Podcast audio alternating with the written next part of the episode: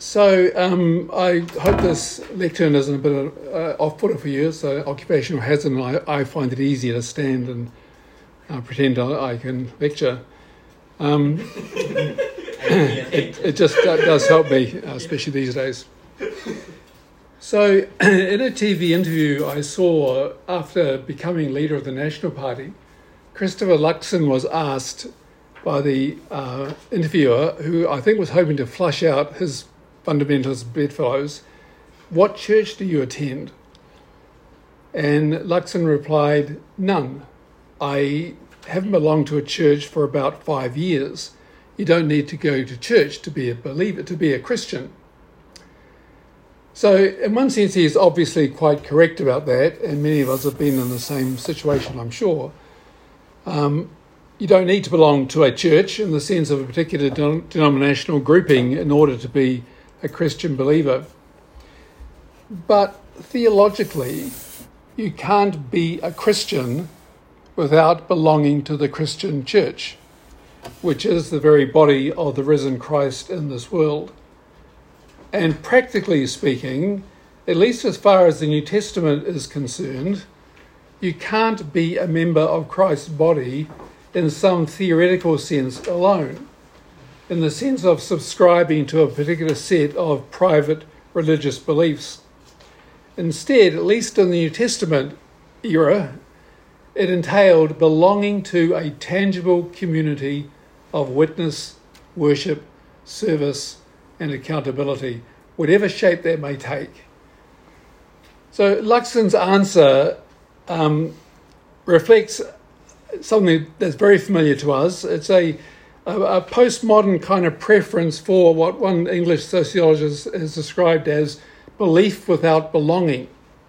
That's how she characterizes the current sort of religious mood uh, in the United Kingdom and, and elsewhere in the West. Belief without belonging, which involves the reduction of belief or the reduction of faith to personal beliefs. And usually in our secular age, the belief is as simple as do you believe in God? And that's, the, that's the, the key belief that people are looking for. The reduction of personal faith to that belief in God rather than a shared commitment to a distinctive way of life and set of relationships. This growing preference for belief without belonging is partly driven, I think, by the hyper individualism of late modern Western capitalist society which, as we see camped around Parliament at the moment, cherishes individual autonomy and freedom of choice above all else. It's partly driven by that individual individualism and is also partly driven by a deep disillusionment with, in fact, a positive distrust of, and maybe even more a visceral dislike for, the record of the institutional church in a secular age. And that is totally understandable. I mean, I sometimes thought that the two things that have done most to damage the cause of the gospel in our day is the institutional abuse in the Catholic Church and the right wing capture of evangelicalism in the United States. I think that has led to this, this deep cynicism towards the church. So that encourages people to just choose to believe and not to belong. However, rather than embracing this very non challenging idea of belief without belonging, I think what we really need is a deeper sense of belief as belonging, belief as discipleship, and of discipleship as irreducibly relational in, undertake- uh, in undertaking that necessarily involves belonging to Christ and to one another. And I think that's the best framework for us to try and understand what we are about in this little community of Mosaic.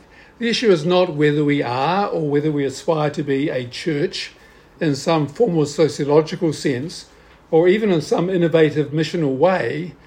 It's about recognizing that this small community is a valid tangible expression of the church, of Christ's body, in our particular historical setting. and how belonging to one another in this communal context that we have is a vital ingredient of discipleship. So, when we talked about this uh, retreat at one of our core meetings, the kind of agreed goals that we came up with for our gathering uh, included an opportunity to name and to affirm, and therefore to give thanks for, the many small yet significant ways that we have experienced Christ's presence in our shared life over the past year. To actually name it, actually identify what it is that we have experienced with each other over the last year to identify our hopes and challenges for the year ahead, uh, not as, as a strategic goal setting exercise, which I have a notorious dislike of, but as a shared listening exercise for the voice of the Spirit. There was also a request that we don't just focus on fine tuning our own internal issues, but try to get a feel for the larger historical context that we are in, what's happening in the wider church as it slowly comes to term with its numerical and cultural decline and the rootless secular age in which it, uh, it, it, dwells. Now, to do that uh, in the space of one and a half days, of course, would be impossible, and it's certainly well beyond my knowledge or expertise or energy, energy levels to be able to do that even a half decent way. But I want to frame our conversation, particularly tomorrow morning and on Sunday, uh, to frame a conversation just in two very modest ways. One is to offer some high level reflections on the role and meaning of the church uh, within the overall story of Jesus' proclamation of the kingdom of God and its implications. So that's my goal tonight.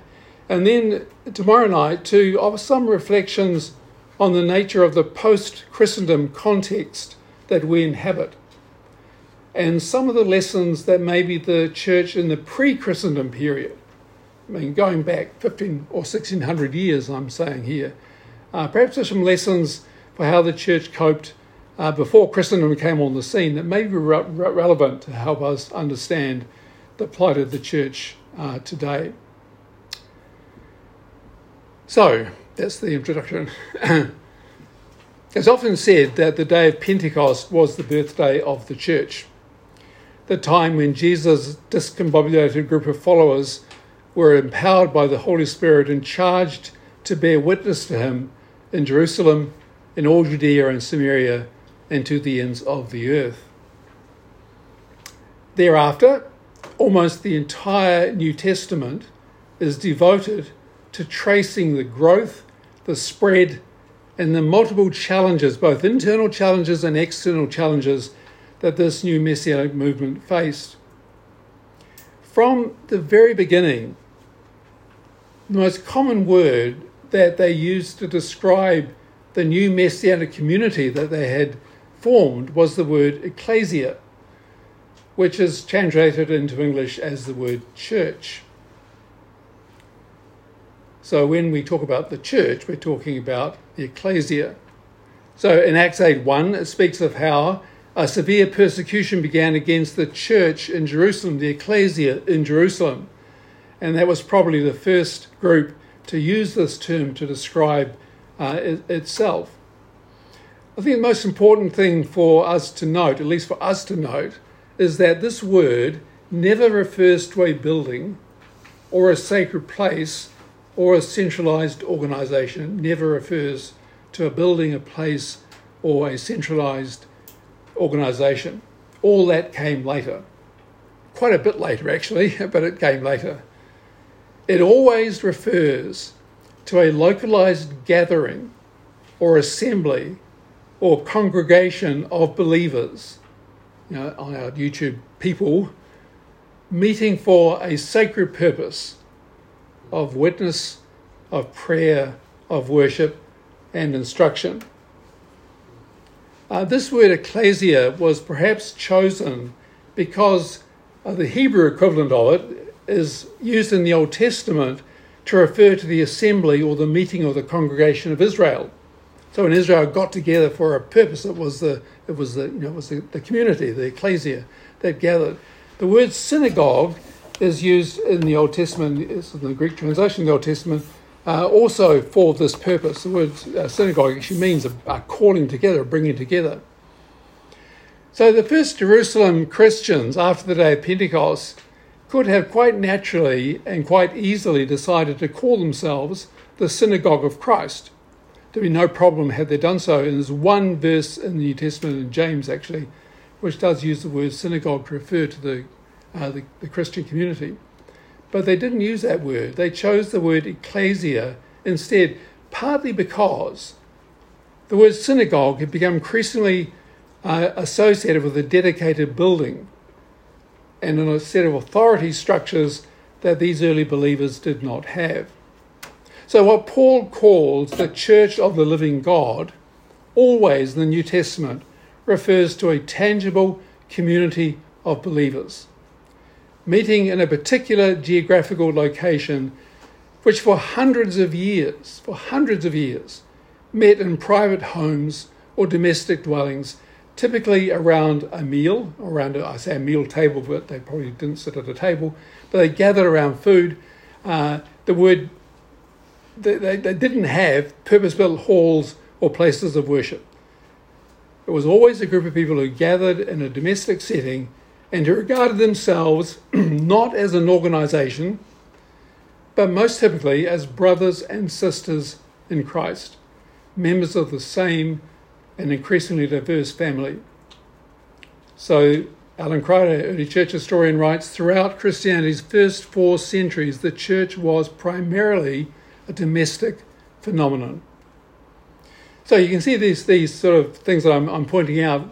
Uh, many Paul's verses, but take the, the, example of 1 Corinthians 1, for example, when Paul writes to the, to the, uh, the Corinthians. He says, To the church of God that is in Corinth, to those who are sanctified in Christ Jesus, called to be saints, to be set apart ones, together with those who in every place call on the name of our Lord Jesus Christ, both their Lord and ours.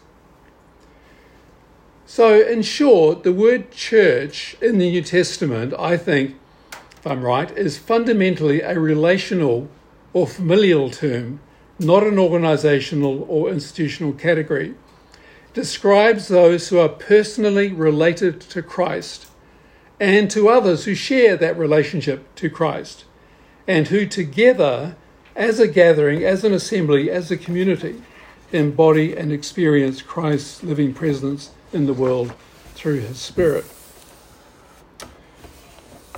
According to Acts, the young church in Jerusalem grew very rapidly in size, with several thousands of converts frequently being mentioned uh, in the narrative.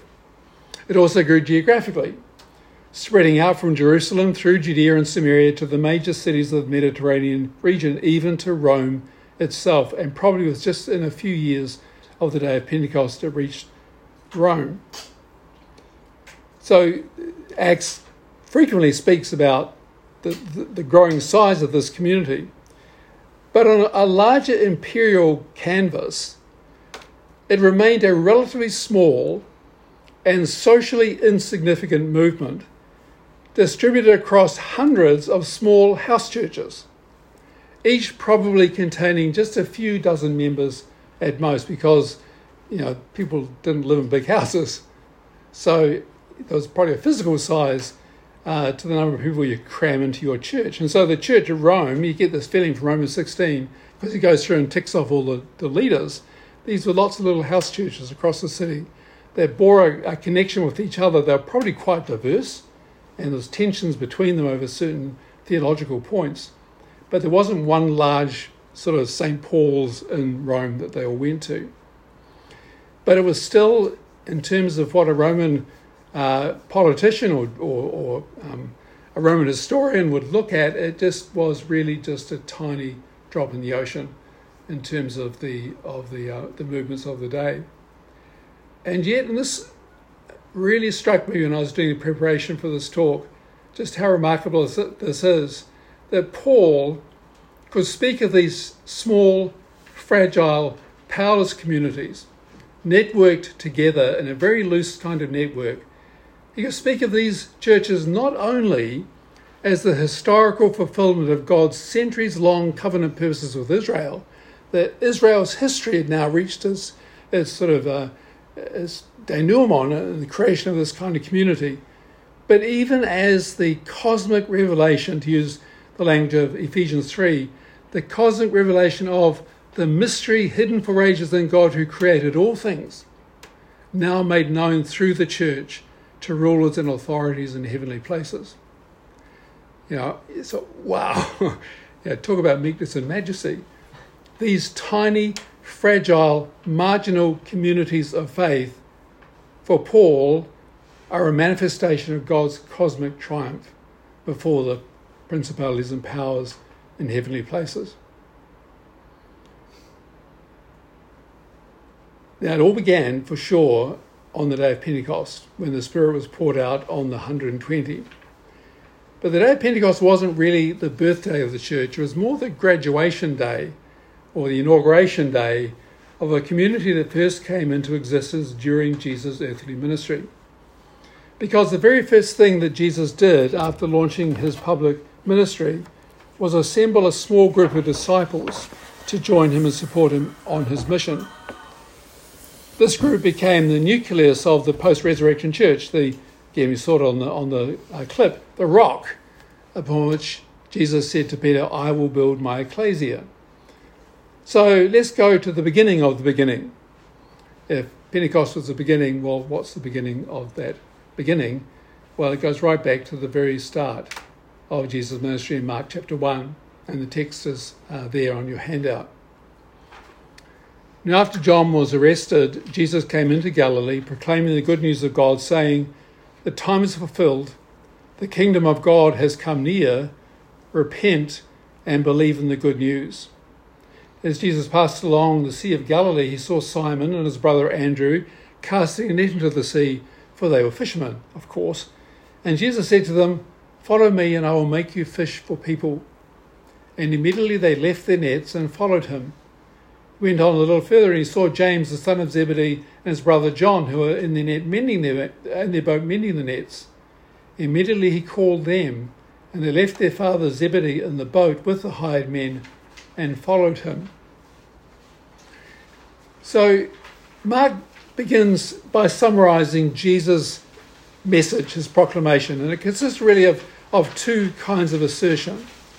On the one hand, there was the announcement of something God was doing. The times fulfilled, the kingdom of God is at hand. That's just a statement of fact. And then, on the other hand, there was a call to a response to God's initiative. Therefore, repent and believe in the gospel. In saying that times are fulfilled, Jesus is claiming that what God's people had been longing and hoping for for centuries was, it, was at last now coming to pass in rural Galilee. The time of waiting was up. The time of fulfillment had arrived. This future age was dawning. God is now at long last, Jesus is saying, manifesting his healing, restoring reign on earth as we have been longing for for hundreds of years. So, Jesus, where, where is this happening? And how is it happening? Is an incredibly audacious claim to make. Well, it's happening in and through the person, the presence, and the activity of Jesus himself. He is the kingdom that has arrived. He is God's anointed bearer of God's future healing reign. And the response that he required to this message is summed up with the words repentance and faith. So, repentance is not just a change of mind, although that's the, the literal, I want to say literal meaning of the Greek word metanoia. But it's not just changing your mind or your opinion, it's not just a feeling of remorse. The word repentance in the prophetic tradition of, of, uh, of, the, of Judaism designates a wholehearted change in the direction of one's life. It involves a turning away from an existing way of life with all its commonplace assumptions and allegiances and values and ambitions and priorities turning away from that and turning towards a new way of life, consistent with the justice of God's reign, which involves a transformation of one's allegiances and values and ambitions and priorities. So repentance is a much more robust word than just feeling sorry for your bad deeds or changing your mind about who this person is. And the word faith is not just a set of intellectual beliefs, but it involves this radical entrusting of oneself to Jesus and to his enterprise as the total horizon of meaning and purpose. Now, my suggestion is that the reason why we, after Jesus announces this, this message in Mark 1.15, we get the story of the four fishermen being called into discipleship. The reason for that is that their response to Jesus demonstrates the radical nature of the repentance and faith that Jesus, Jesus was looking for to establish this community of the kingdom. Because for them it entailed, when you read the text carefully, it entailed a break with three fundamental areas of their existence. They left their boats and nets, which for a first century fisherman, of course, was the means of livelihood and economic security.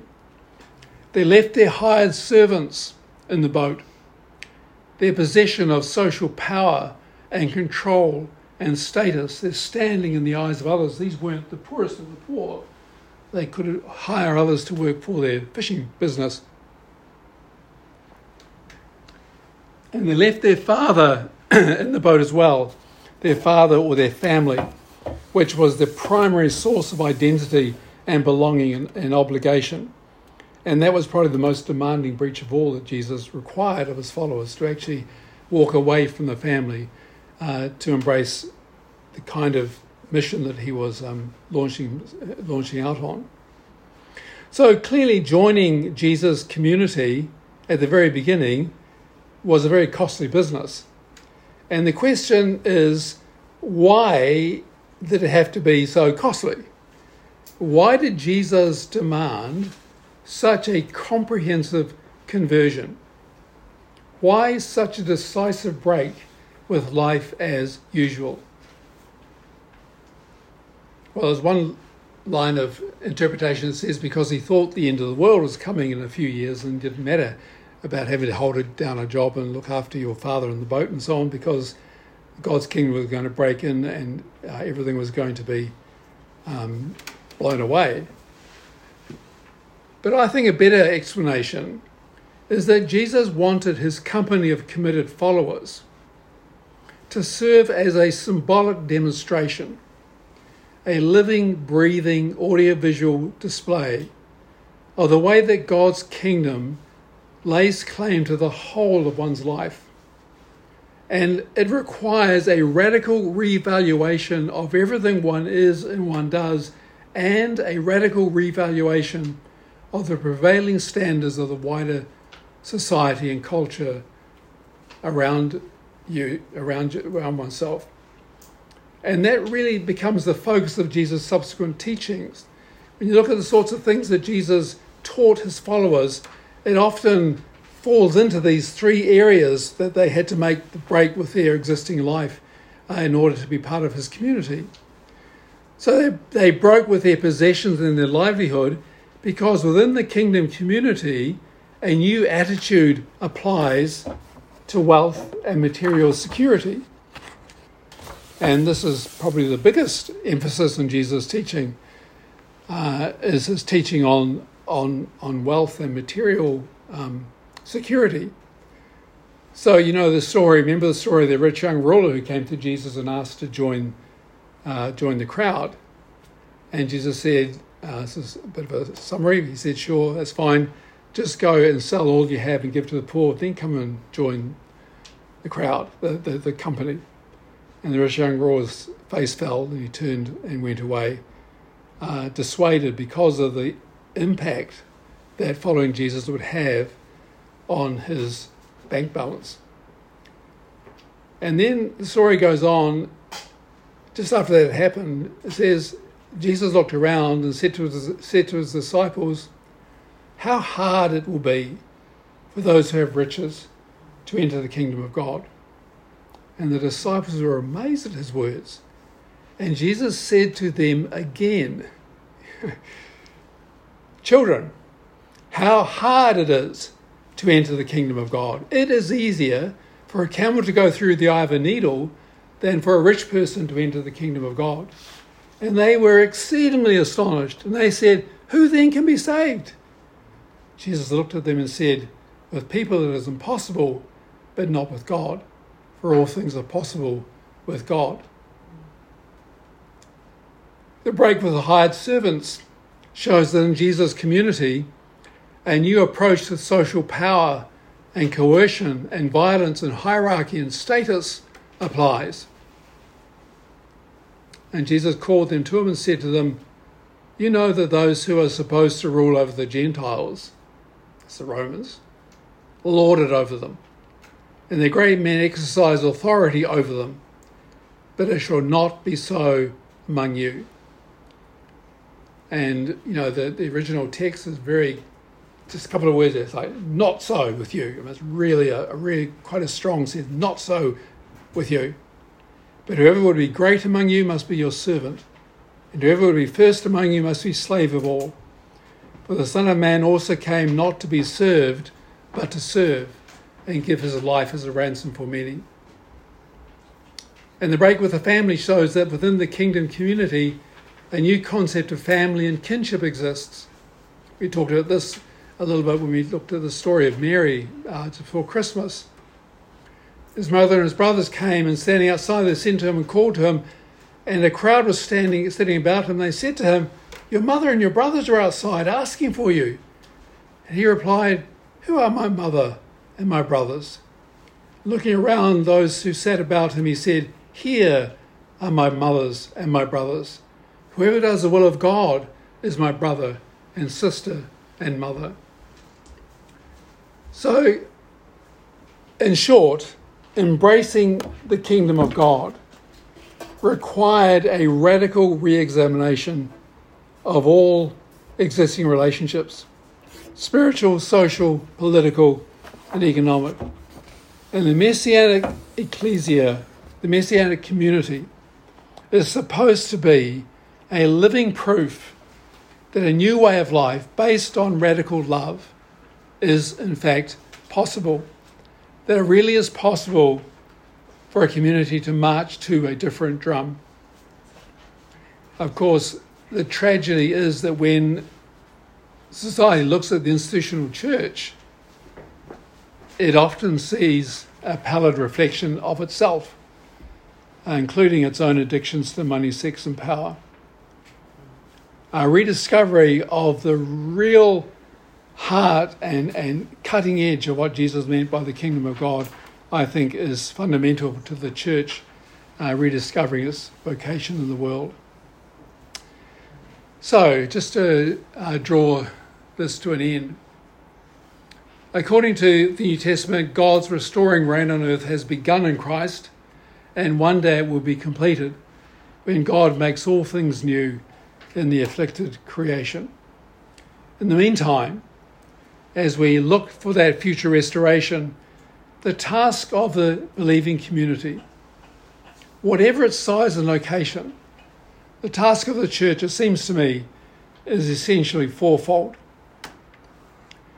The first is to be the first beneficiaries of God's restoring power in Jesus, the first to benefit from the kingdom's liberating presence and therefore to be a sign of hope for others.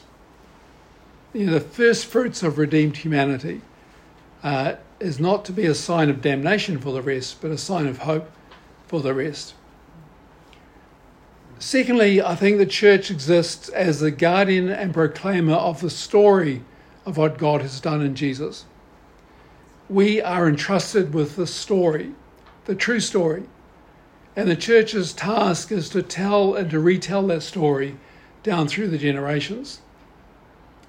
Uh, I don't know whether the name Stanley Hauerwas means anything to you, but he's one of the most famous Christian ethicists uh, of of our time, although he's probably now into his early 90s, I would guess.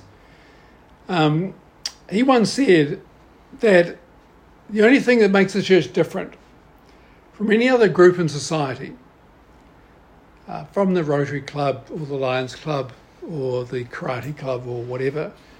The only thing that makes the church different is not its piety, it's not its moral virtue, it's not its charitable deeds, because all those things can be found in other groups as too.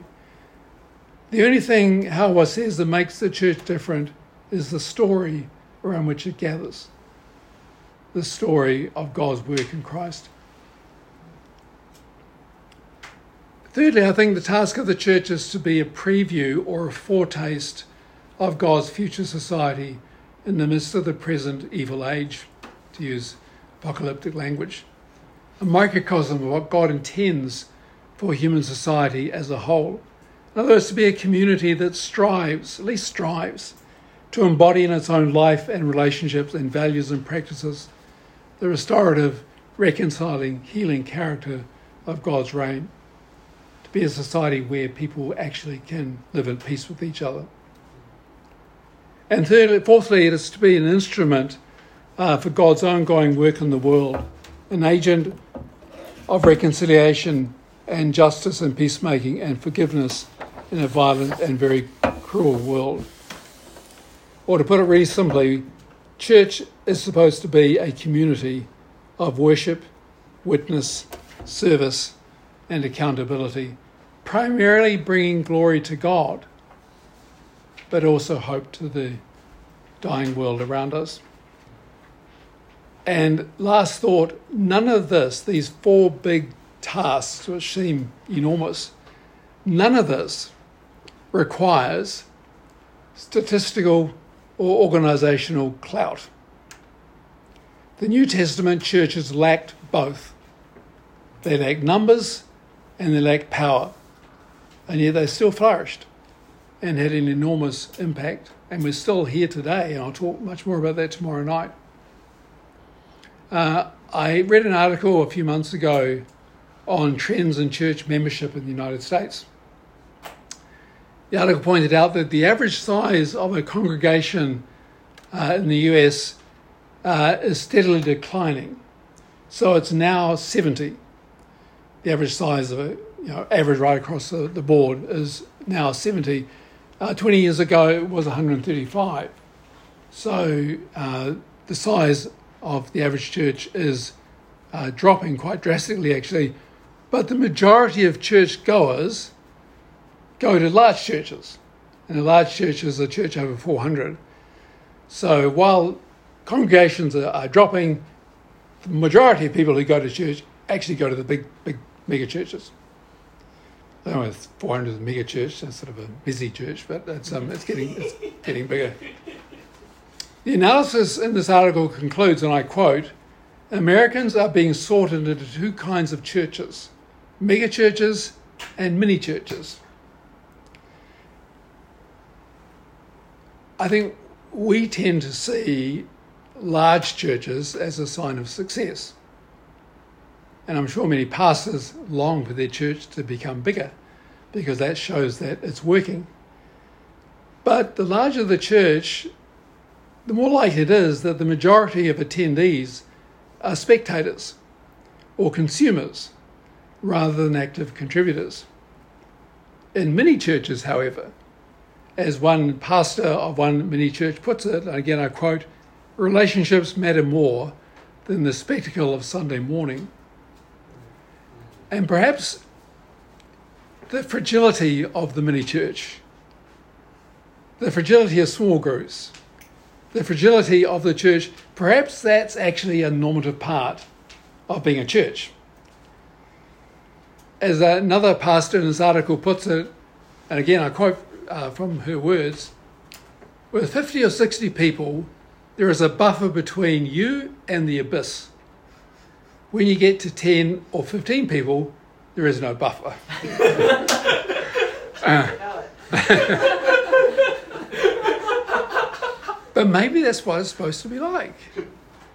I read another article in that uh, Catholic journal, Commonweal, which is a more radical Catholic journal, uh, had a, a, a, an article on about a dozen religious communities in the Catholic order, Catholic Church. So the Catholic uh, Church has had a long history of religious communities and religious orders that sort of lie alongside parish churches.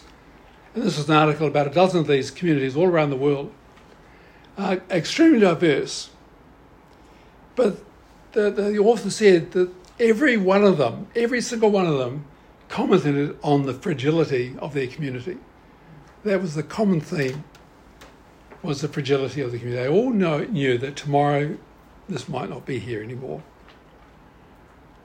Yeah, maybe that's maybe that's the way it's supposed to be, because certainly Paul saw the fragility of the churches in his day and the fragility of the people that made up the church as evidence that divine power was at work in this incredible text in 2 Corinthians 4.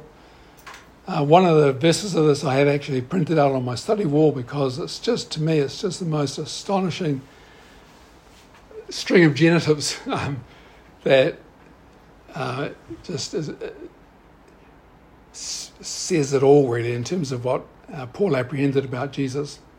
Paul said, We do not proclaim ourselves we proclaim Jesus Christ as Lord and ourselves as your slaves for Jesus' sake. For it is God who said at creation, Let light shine out of darkness, who has shone in our hearts to give the light of the knowledge of the glory of God in the face of Jesus Christ. And I like to reverse that sentence, you know, in the face of Jesus Christ we see the light of the knowledge of the glory of God. And then he says, But we have this treasure in clay jars, so that it may be made clear that this extraordinary power belongs to God and does not come from us. We are afflicted in every way, but not crushed, perplexed, but not driven to despair, persecuted, but not forsaken, struck down, but not destroyed always carrying in the body the death of Jesus, so that the life of Jesus may also be made visible in our bodies.